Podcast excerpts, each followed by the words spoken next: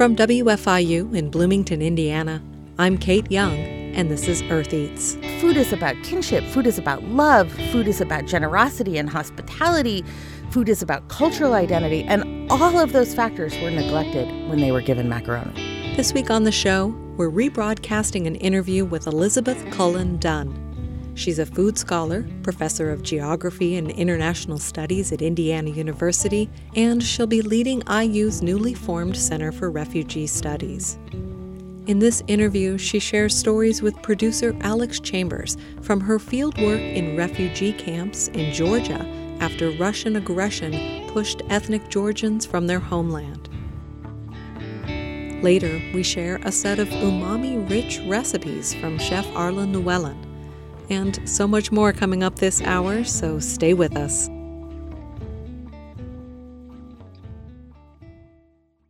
This is Earth Eats. I'm Kate Young. Across much of the U.S., winter is not as cold as it used to be. In Indiana, the average winter temperature is about 5 degrees warmer than it was in 1970. As St. Louis Public Radio's Shahla Farzan reports, warmer winters are changing how some farmers grow their crops. On a frigid winter morning, Liz Graznak cracks open the door of a greenhouse, letting out a rush of warm, earthy smelling air. She carefully peels back a layer of cloth on the ground, revealing rows of tiny sprouts. That's the delphinium plants. These little dudes right there. this is just one of four greenhouses that Graznak has at her organic farm near Columbia, Missouri. Inside, she's able to grow delicate, high value crops like flowers and spinach. Graznak says these greenhouses help protect plants from extreme swings in weather, something she's noticed is happening more frequently. We don't get a couple of inches of snow, we get 18 inches of snow all at once. And then in five days, it's 70 degrees again. like, that's devastating to a vegetable farm. Data show extreme weather is just one of the many effects of climate change across the U.S. For farmers like Graznak, another major change is warmer winters. The four hottest Januaries on record have all occurred since 2016. Amy Butler is a climate scientist at the National Oceanic and Atmospheric Administration. She says winter is warming faster than any other season, based on data going back to the late 1800s. But, she says, cold weather will still happen. Less cold does not mean never cold. It just means that really cold weather will happen less often and be less severe or persistent in the future. These warmer winters have ripple effects in agriculture, says Dennis Todey, director of the USDA Midwest Climate Hub in Ames, Iowa. One of the effects is on soils. Todey says Midwestern soil is fertile because historically it freezes every year, which stops bacteria and other organisms from breaking it down as the winter's warm, we have a longer period of time where that is unfrozen, or we have more of the area that it never freezes. So the soils can kind of break down. So we start losing more of that good uh, nutrient value in those soils. When soils don't freeze, it can also help crop pests survive the winter and allow them to expand into new regions. But when it comes to agriculture in the Midwest, one of the most noticeable results of climate change right now is longer growing seasons. Richard Oswald's family has been farming in northwest Missouri on the Nebraska border since the 1840s. When I was a kid, my dad had a firm rule you don't plant corn before the 12th of May. And the reason for that is the right time to plant corn is when oak leaves are the size of squirrel's ears. That's when the season starts. now, Oswald says, he and other farmers plant corn a month earlier, in mid April. That's partly because they're planting hardier varieties now. But he says the weather also warms up a lot sooner than it used to. These longer growing seasons can result in higher yields. Still, Oswald says he worries climate change will make farming much harder in the future. He's been thinking about it more and more since 2019, when catastrophic flooding swamped his farm and childhood home. From his pickup truck, he points to where the water stood for months. From the Nebraska bluffs behind us to the Missouri bluffs in front of us, it was all water.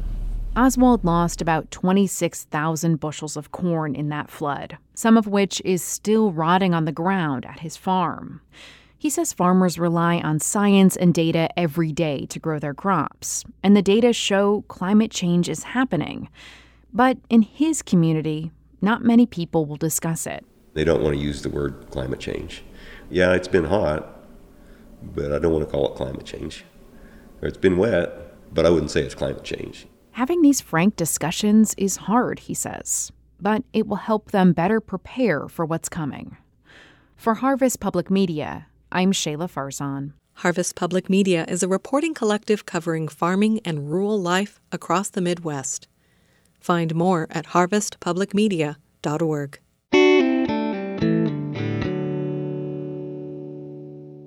For farmer health and safety programs, the past two years have been busy, and one area of wellness has become especially important. Josephine McRobbie talks to one such program in North Carolina. Farming solo can be isolating. I just had a lot of learning to do, and I didn't know this land yet. It's getting the infrastructure to produce food. That's the hangup in farming. The fact that you generally only get one crop per year has just made the learning curve is very steep. For two years, I've interviewed North Carolina farmers for Earth Eats. And even at successful, thriving farms, there are still huge challenges. I call it compounded stress because there are many, many stressors. Dr. Robin Tutor-Marcom is director of the North Carolina Agromedicine Institute, an organization working towards farmer safety and health. And just when I think that I've heard them all, I hear another one farm finance, the volatility in markets, family pressures, intergenerational farm transfer, regulatory pressures, developmental encroachment. We're a state that has a lot of hurricanes, a lot of tornadoes. So the stressors are endless.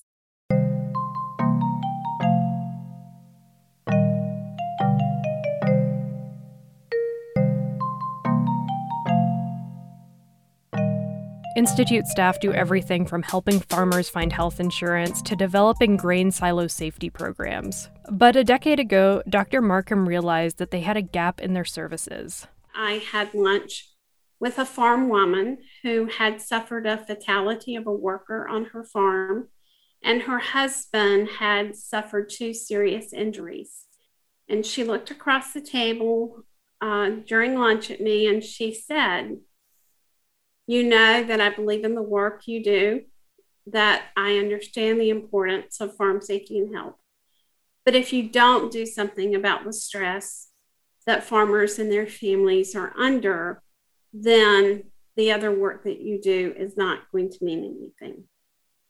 And so I made her a promise that day that we would work on farm stress and try to do something about it. So it's been a very slow uphill process because farmers are very private people and we don't believe in talking about stress, anxiety, depression, substance abuse, alcoholism. We keep all those things inside. The Institute now runs a peer help program called Farmer to Farmer.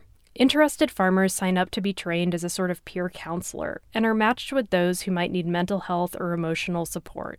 I'm from a farm family. Both of my sons are farmers, but it's one thing for me in a professional role to talk about those things and for a farmer to have someone who looks like him, who lives the day to day like him, who experiences those same internal thoughts about I'm barely holding on, what am I going to do? It's very different to have another farmer to talk to. To get involved, farmers take mental health first aid and suicide prevention courses, and they participate in discussion groups about the subtleties of what struggle can look like out in the world. What are the causes of farm stress? What does it look like when someone is depressed or anxious? What are the signs that someone might be contemplating suicide? We talk about listening skills and communication skills. We talk about what to do if someone is in crisis. Meanwhile, nurses working at the Agromedicine Institute do intake to determine if the PEER program is a good fit for farmers who request help. They find out a little bit more about their background, about what commodities they're farming, about their family, um, if they have a faith community, and also they screen them for anxiety and depression. They screen for mental health issues before and throughout the program to determine if a farmer might actually need crisis intervention or professional counseling. They also monitor to see if the PEER match is continuing to be a good fit.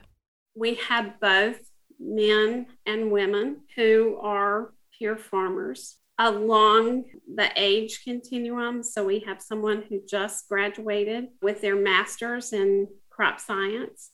And then we have someone I, I call our seasoned farmer, someone over the age of 60 who's a farmer with different commodities. So, a cattleman, a Christmas tree grower, a row crop farmer.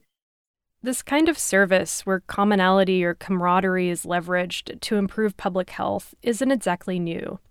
To develop her program, Dr. Marcom consulted with a diabetes prevention peer support service. But the stigma around emotional struggles, especially in a field like agriculture, makes it tricky to get the word out. So people often come to her in a roundabout way. Because we have established those relationships over the years working on other issues, then people are more likely to reach out to us and say, You've helped me before. Can you help me with this? The most important thing they want is to make sure that when we're matching farmers that we generally have people who can listen um, that they can interact with but they don't want to be matched with another farmer who's in their own county or maybe the county over that was the most important thing because of the privacy issue that I talked about, the privacy and the pride. And so we have taken that um, quite seriously so that our matches so far have been on opposite ends of the state. One of Dr. Marcom's research interests is women in agriculture, and so she's been especially excited to make those connections. The farm woman who challenged me to do the farm stress work, she said, I can be dressed in professional dress. She said, and I can go into a meeting and people say, Well, what do you do? And she said, I'm a farmer. And she said, People look at her like she's a white elephant that they just could not relate to her. Farm women can talk to farm women and they understand one another.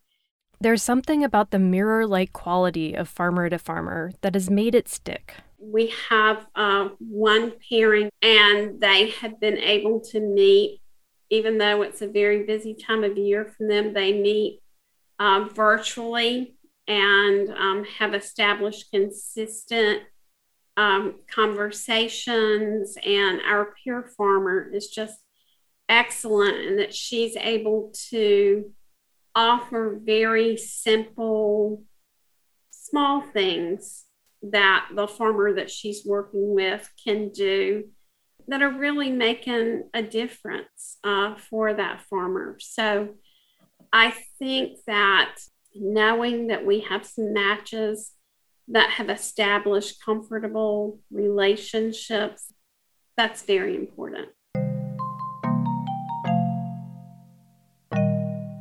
For WFIU's Earth Eats, I'm Josephine McRobbie.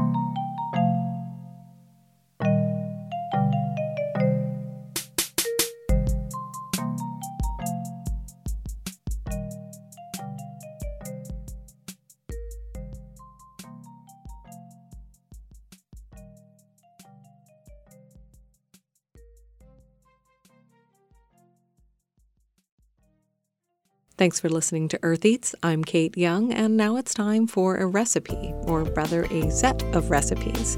We're visiting today with Arlan Llewellyn. She's been the chef at Function Brewing for eight years. Hi, Arlan. What are we going to make today? Hi, Kate. We are making a series of things, which all starts with umami paste. Arlan is also the mom of twin toddlers. She says that over the pandemic, with increased demands on her time, she's looked for ways to be more efficient in the kitchen. I like to do something that is really impactful that then can be repurposed in several different dishes throughout the week very easily. And so we're going to make an umami paste and then we're going to translate that into a vegan banh mi. But the umami paste itself, when we make that, I'll, I'll give you some ideas about how we can use that and to turn it into some other dishes as well. Can you say a little bit about umami? Yeah, umami is the fifth taste, and it's the sense that a food is really savory and satisfying.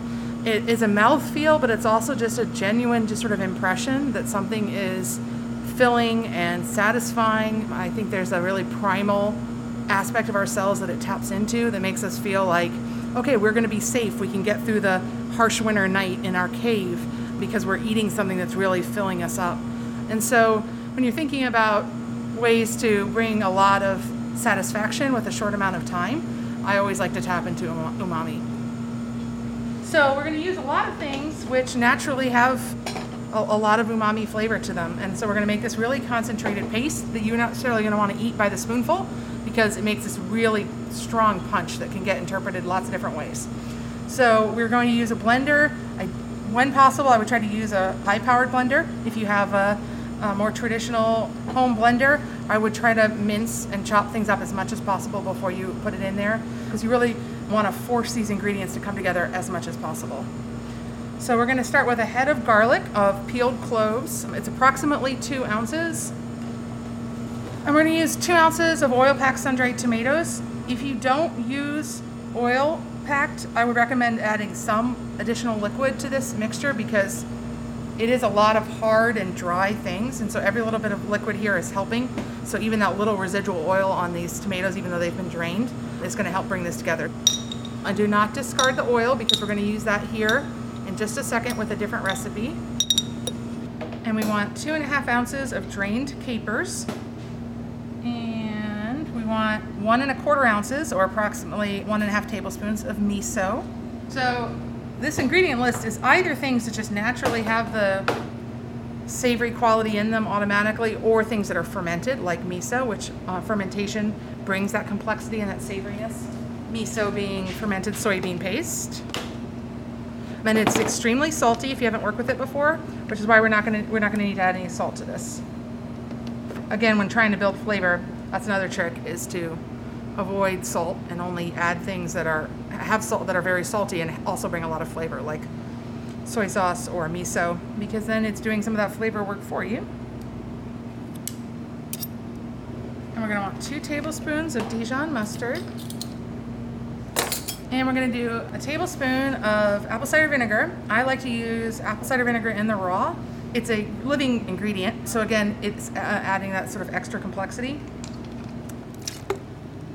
tablespoon of that. And a tablespoon of balsamic vinegar. And now we're going to blend it up.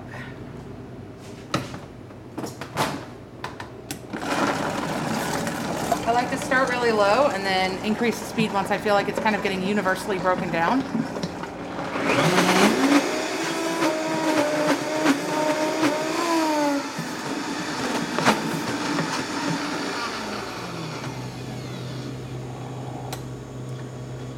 end up with a very thick reddish brown paste, which packs so much flavor. However, you don't want to use this right as is if you can avoid it. It's definitely better if you can let it sit for several days and develop a further flavor as all those ingredients work together. So I've, I've made some, so I figure we can try the brand new batch up against the one that's aged for several days to sort of see what that brings to the party. Okay seven ingredients. Everyone, each one of them serves a really strong purpose.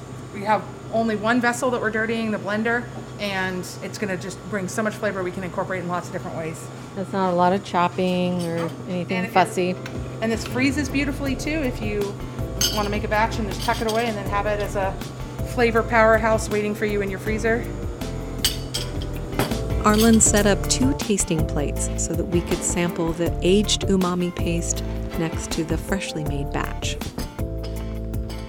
Yeah, the aged one definitely has more of a rich and yeah, just unified. Unified's a great word for it because in that first one you get hit, you can taste the garlic, you can taste the capers, you can taste the apple cider vinegar and the balsamic. And I don't mind that, but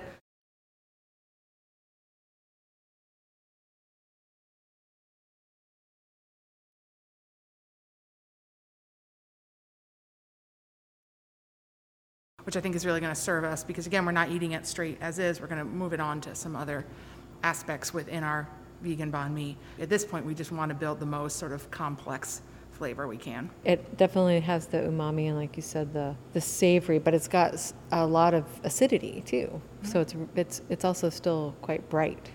Yes, yeah, some tanginess, which is going to be intentional because when we put it on a banh mi and we're going to surround that with a whole lot of bread, you want that brightness to cut through, or otherwise the, the sandwich can eat a little flat.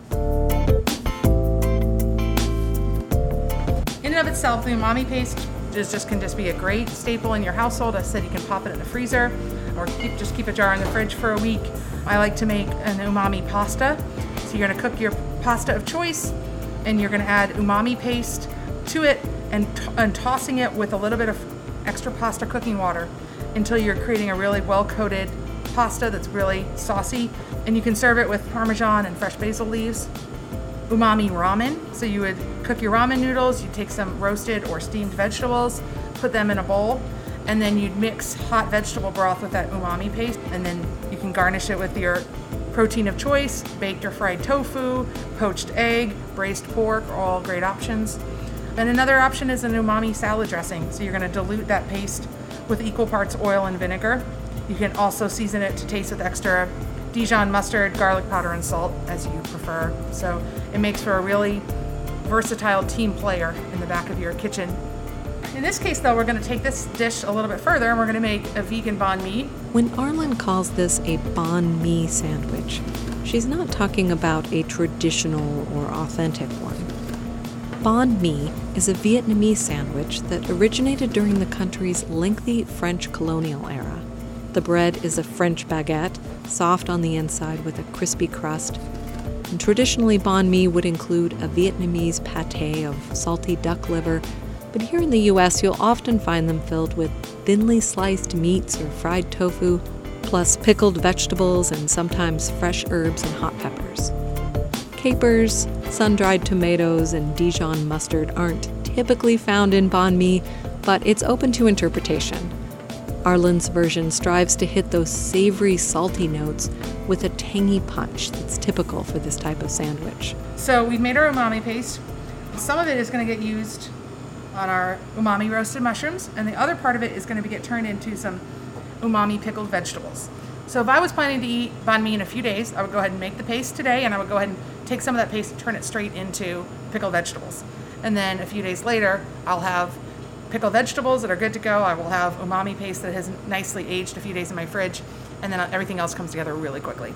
To make the umami pickled vegetables, you're going to want six cups of bite sized vegetables. I like to use a mix of very soft, high moisture vegetables in this case zucchini and bell pepper, and then also some dense root vegetables, in this case butternut squash, but I've done it with carrots and cauliflower, because they, they create a mix of different textures, and also the moisture packed vegetables inherently will soak up a little bit more of that brine, and the root vegetables won't, so you get a little bit of a contrast. So, butternut squash. We are going to. Like a pro. with a, wielding a big knife, we're going to peel it when I'm doing something like this, uh, we have a farmer who picks up our grain and our food scraps, veggie scraps. So I always think about the pig that's probably going to end up eating these little butternut squash peels and wondering if they will like them. so I would do a relatively small dice, probably about a third inch dice. And I have a mix of an orange and a green bell pepper. Obviously, if you like things spicy, you could throw a hot pepper in this mix. We're to do some zucchini and some bell pepper chunks and some butternut squash cubes. And we're to spread them out on a cookie sheet with lined with parchment paper. that sun-dried tomato oil. You can of course substitute any other cooking oil, but that sun-dried tomato is just to add that extra punch of umami. So we're to use three tablespoons. Measure and pour it on, and then you just toss it really well to coat them thoroughly. We're to bake this in a 400 degree oven for about 30 minutes. I check it every 10 minutes and stir. You're looking for caramelization to start happening. You want to make your umami paste first before you do this because as soon as we pull these out of the oven, we're to add umami paste to them while they're still hot. So we'll go ahead and pop these in the oven.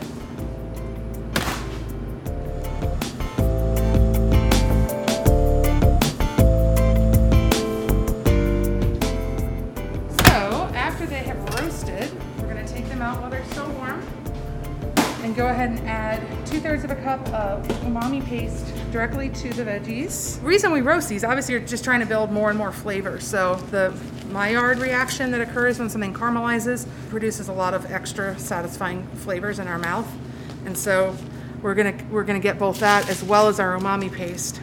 So that this is basically creating the flavor of our brine. It's always great to add flavoring to something while it's still hot.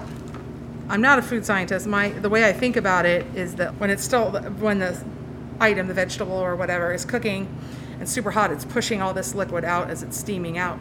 But eventually, as it cools down, it will take some liquid back in. And so, as you have added some more flavor right around it, that liquid, as it sucks it back in, it's going to get some of that flavor inside in a way that you won't have an opportunity to later. Um, that's basically what we're doing with these pickled vegetables. We're getting some umami flavor on them right away while they're still hot, um, and then we're going to give them, put them in a vinegar bath and let it hang out for several days. So we want to let this cool down until it's cool enough to touch. We're going to add one tablespoon of kosher salt and one cup of apple cider vinegar. We're going to stir it all up.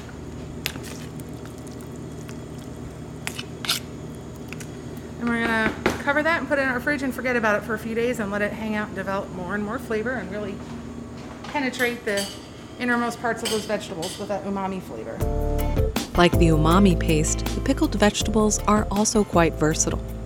Arlen says you can toss them into salads and layer them onto sandwiches. And remember, sandwiches is where we're headed.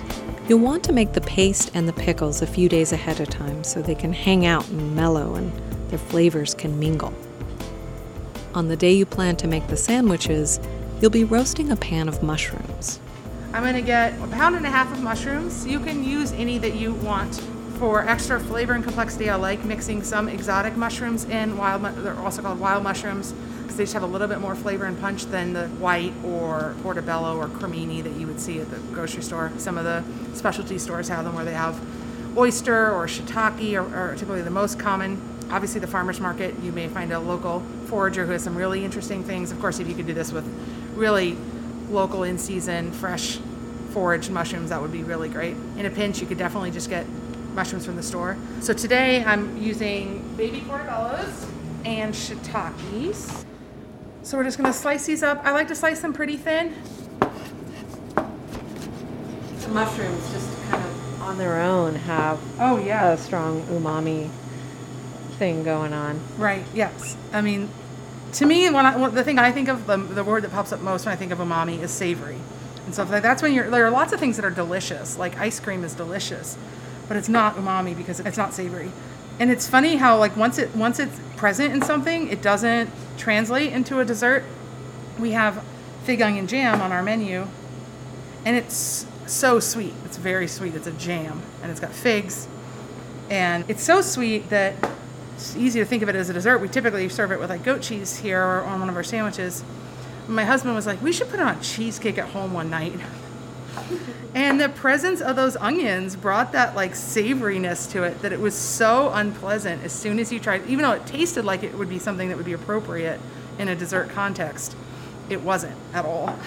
so I think that that's part of it is like, um, unlike the other four tastes that can have, that are more versatile, umami really isn't it hangs out in the savory realm, and if you try to put it in a dessert, it does not go well in my mind. And we're to add four tablespoons of vegan butter to this. If you're not a vegan and just have regular butter at home, obviously you can certainly use that. We're just to chop up the butter in some cubes.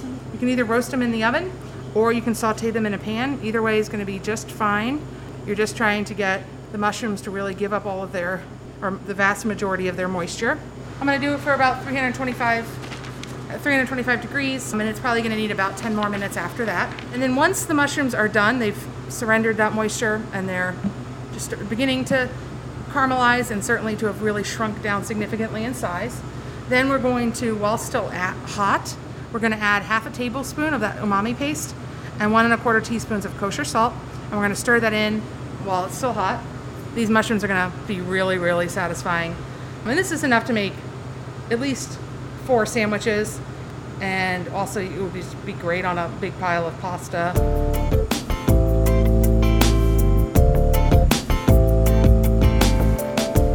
Your, your basic banh mi has crusty bread, some sort of rich condiment, a really satisfying, savory base, and then pickled vegetables and fresh herbs. So with that sort of blueprint, you can you can interpret it lots of different ways and make it your unique thing. Finally, it was time to assemble the sandwiches. She starts by cutting the baguette open lengthwise, spreads on a layer of hummus, which she says can be homemade or store bought, and she's using the hummus here as a substitute for mayonnaise and also to bring some protein to the sandwich. Next, she piles on the roasted mushrooms, followed by the pickled vegetables. Finally, she tops it with a thick layer of fresh herbs. Cilantro and Thai basil is a good combination. This is going to be a messy sandwich, there's no way around it. So now we're going to put it all together and cross our fingers so it stays together while we cut it. I like a serrated blade and I like to just put a very gentle pressure. You do not want to push. You're just trying to slide the knife across the surface of the sandwich rather than you don't want to be feeling like you're pushing down on it until you get to the very bottom of the bread. That's not too bad. Yeah, Let's not get together. messy. Oh, that's gorgeous. It was time to taste the entire ensemble. That is a really good sandwich. I love it. Thank you. So um, much going on, but it feels like it all really comes together. The mushrooms are really savory, the pickles are really bright, the herbs are really herbaceous. And then the hummus just sort of like tucks in there and adds a little extra sort of filling quality to the sandwich. It's really balanced. Like it's it doesn't feel too bready because you've got all this other stuff going on. Yeah. So yeah, it's really good. I love it. Thanks for coming and making it with me today. That was Arlen Llewellyn, chef and co owner of Function Brewing in Bloomington, Indiana, which has recently changed hands. This recipe was recorded in the fall of 2021. Learn more at eartheats.org.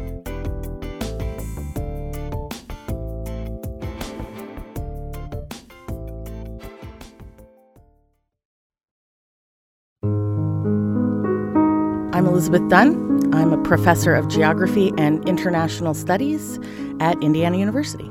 Elizabeth Dunn is also a food scholar. She studies food and immigration. She's the author of the book No Path Home Humanitarian Camps and the Grief of Displacement, published in 2018. In a compelling piece in the Iowa Review called A Gift from the American People, Dunn writes about how food is so much more than a substance that keeps us alive, so much more than calories. She reflects on the misguided approach of humanitarian aid organizations that fail to understand this when providing food aid to displaced people. Producer Alex Chambers spoke with Elizabeth Dunn in 2018. He asked about her experiences working in refugee camps in the former Soviet Republic of Georgia. In 2008, Russian forces moved into a Georgian province called South Ossetia on the border between Georgia and Russia. I ran into Elizabeth Dunn on campus this week. I mentioned our interview from several years ago and asked about the similarities between the situation in South Ossetia in 2008 and the current Russian invasion of Ukraine. It's the same, she said. It's the same, except this time, Europe cares. I thought it might be useful to give this interview another listen this week to help us wrap our minds around what it means to be driven from your homeland. So, again, this interview is focused on Elizabeth Dunn's fieldwork in refugee camps in Georgia in the years following the 2008 war between Russia and Georgia. Conflict in the region had led to an ethnic cleansing campaign, pushing the ethnic Georgians out of South Ossetia and into Georgia proper. Their homes were bombed, aerially bombed, and then um, looted. I mean, wires ripped out, pipes stolen for scrap metal, roofs ripped off. And then those houses were burned. And then in some cases, they were bulldozed to make sure that these people could never go home again. And they were sh- shoved out across the border into Georgia proper, where they became internally displaced people. And, you know, we talk a lot about refugees, but in a strict definition, refugees are people who've crossed an international border. But the overwhelming majority, two thirds of the world's displaced people, are not refugees. They're internally displaced people. They have not crossed an international border. Uh, the people I worked with, with the help of the United Nations High Commission for Refugees, UNHCR, were put into camps, which were, they were then told by the Georgian government were permanent, that they were going to be there for the foreseeable future. And these are camps right on the border. Most of these internally displaced people, also known as IDPs, were farmers, and they were forced from their communities in the month of August, which is right before the harvest season. So they had nothing to subsist on, and so they were dependent on the World Food Program, which is actually the largest provider of humanitarian aid in the world. So they lived on World Food Program packages for more than a year, which meant macaroni, three times a day, every day for almost 18 months, actually. So, what's the problem with macaroni? So, let me start by telling you what the advantages of macaroni are. Oh, that'd be great. Um, so, macaroni is really um, useful for the World Food Program because it's a durable staple, which is light and easy to transport.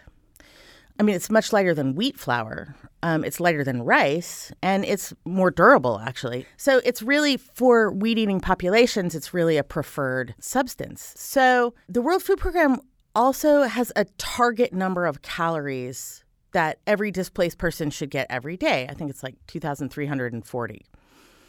And so macaroni is like caloric filler, it gets them up to the number of required calories. And one of the things that's really interesting about that approach to providing food to people is it takes a purely biological approach. It assumes that the goal of aid is not to restore people socially or to integrate them into local communities or to give them back their professions and their kinship relations, which have been literally blown apart. It assumes that the point of aid is for people to survive another day. And it's like Groundhog Day, right? Every day is the next day. And you are thought of once you're a refugee or an IDP, you're thought of only in biological terms, right? I mean, you have no distinguishing characteristic. Everybody gets the same amount of food, no matter if they're working hard in the fields or, you know, they're invalids laying around men and little babies get the same 2,340 calories a day. Right? So it reduces people to the biological minimum. And the anthropologist Peter Redfield has referred to this as biopolitical minimalism. And, th- and that's what people were confronting.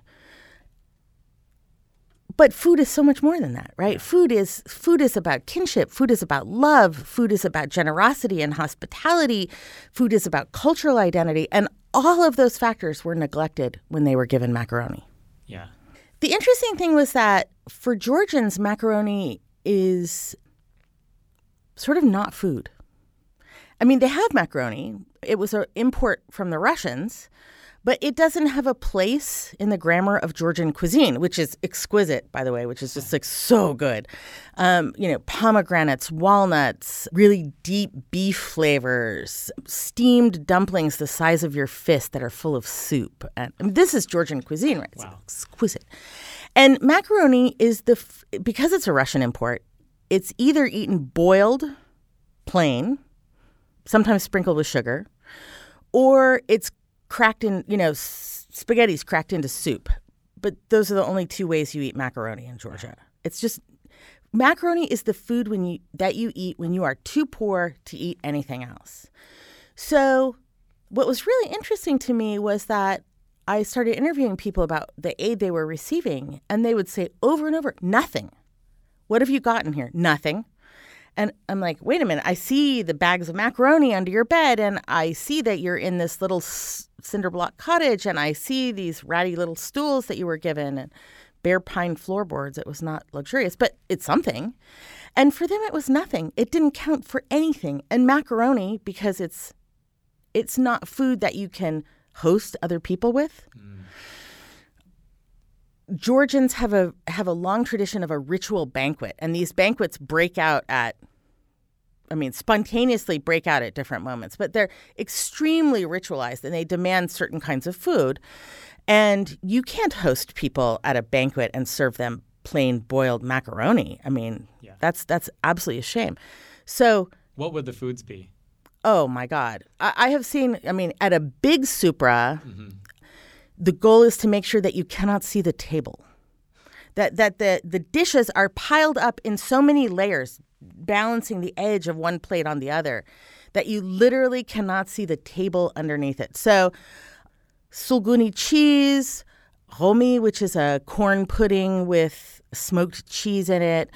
There's an eggplant pate that's molded into balls, and a beet greens pate, which is molded into balls. Delicious. With walnuts, actually. It's kind of a paste of walnuts and beet greens. There is badrijani nigvzit, which is strips of fried eggplant rolled around a paste made of parsley, cilantro, walnuts, herbs. I mean, just it's it's fantastic. And and amazingly, at many supras, I have eaten until I could burst, and then they say, "Well, that's it for the cold food. Here comes the hot food." So the food is elaborate, and it's really culturally and religiously important to them. And when the banquets had to stop, that was in many ways a real detriment to their kinship relations, to their attachments to their neighbors from their villages, to their familial relations. I mean, inside the nuclear family, religion. I mean, this is a religious event every time it happens, one of these banquets. So that's detrimental. You can't practice your faith with macaroni. So macaroni posed a lot of sort of existential problems. So people's response to that is, yeah, generally negative. Yeah. They see it as degrading, which it is. Yeah. They see it as disempowering because you don't even have the choice to choose what you eat.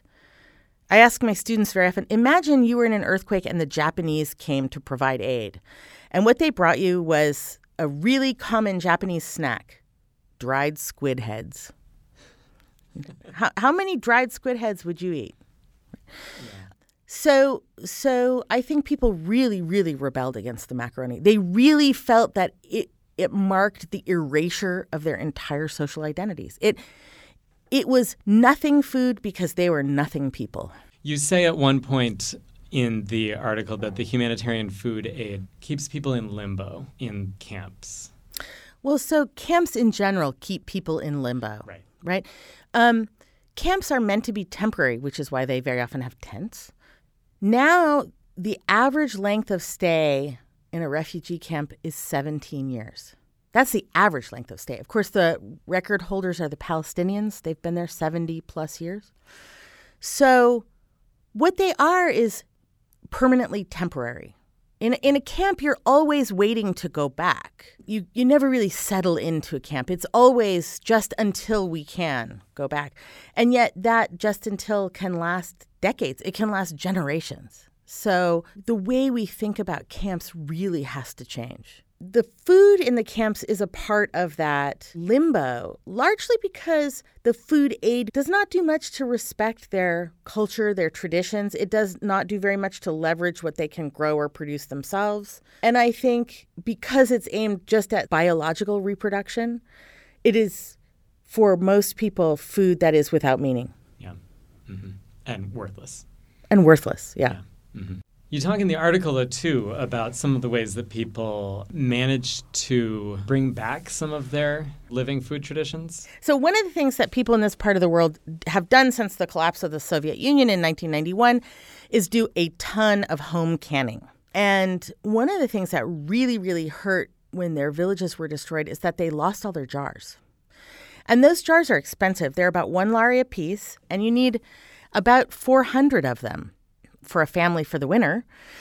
And nobody had 400 laris for this, right? I mean, that's a, that was a very large sum of money.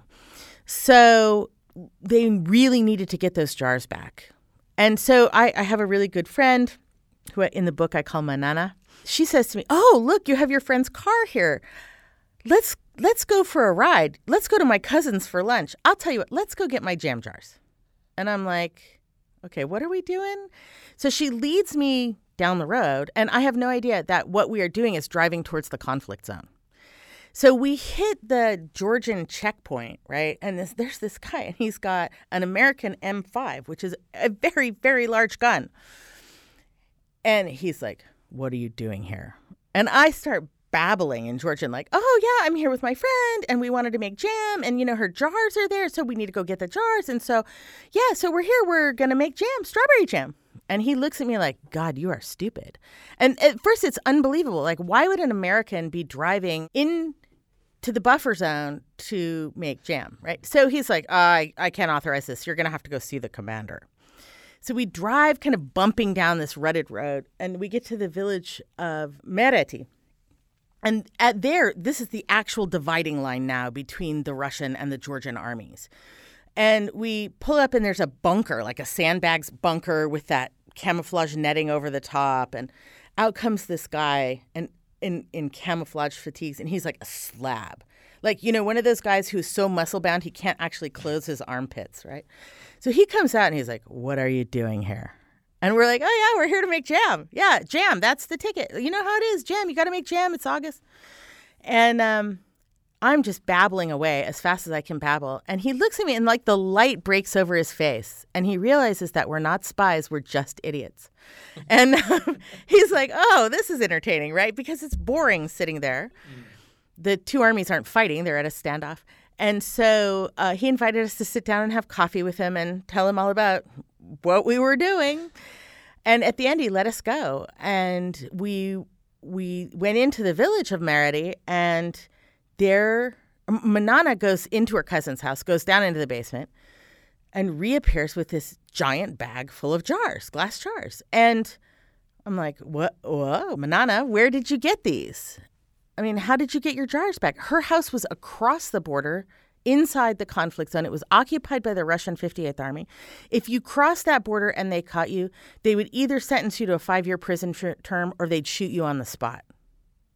So I'm like, where did you get these? And she's sort of like, la, la, la. And it turned out that her husband had managed to obtain a false passport. And he's a smuggler by trade, and he was moving things back and forth across the border. And he had gone to the ruins of their house, and he had gone into the basement, into the cellar, and the jars had not been broken during the war. The house was decimated. The walls were torn down, the roof was off, but the jars were still there. And he, she said he cried actually, that he he started weeping, and then he got super super drunk and spent the night in the cellar. And then in the morning he came out and brought all her jars out, and he had spirited them across the border to Mereti where we were picking them up. So, wow. so that's how important those jars were to them. I, I think what's really important about those jars is that they enabled people to start making their own food by choice again, food that had a provenance, food that was from a defined place, and that would circle through networks of kin and friends. Like people trade jars so that they get different foods so that they vary their diet. And um, and you know always when you open a jar, like who made it, where it's from. Those were jars. Th- that was food that connected people to one another, and it was super important. That was producer Alex Chambers talking with Elizabeth Dunn in 2018. Elizabeth Dunn is a professor of geography and international studies at Indiana University. She's also the director of IU's new Center for Refugee Studies, which formally opens in August of 2022. The United Nations says Russia's invasion of Ukraine could displace anywhere from 3 million to 5 million people. That would be the largest relocation of a population in Europe since World War II. More than 1 million people have left so far. Elizabeth Dunn is in contact with people assisting on the ground in Kiev and across the border in Poland. In fact, she's headed there next week. Hopefully, the conflict will end quickly and those forced to flee can return to their homes. I'm not sure how the world will manage another refugee crisis, especially one of this scale and magnitude. Find links to more information and resources at eartheats.org.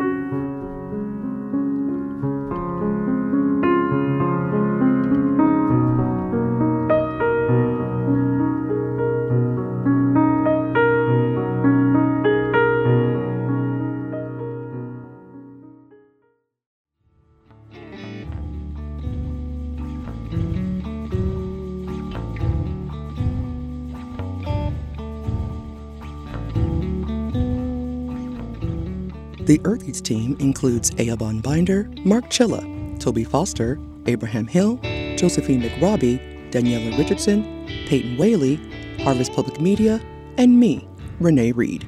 Special thanks this week to Robin Tutor-Marcom, Elizabeth Cullen Dunn, Alex Chambers, Arlen Llewellyn, and everyone at Function Brewing. Thanks for everything. Our theme music is composed by Aaron Toby and performed by Aaron and Matt Toby. Additional music on the show comes to us from the artist at Universal Productions Music. Earth Eats is produced and edited by Kate Young, and our executive producer is John Bailey.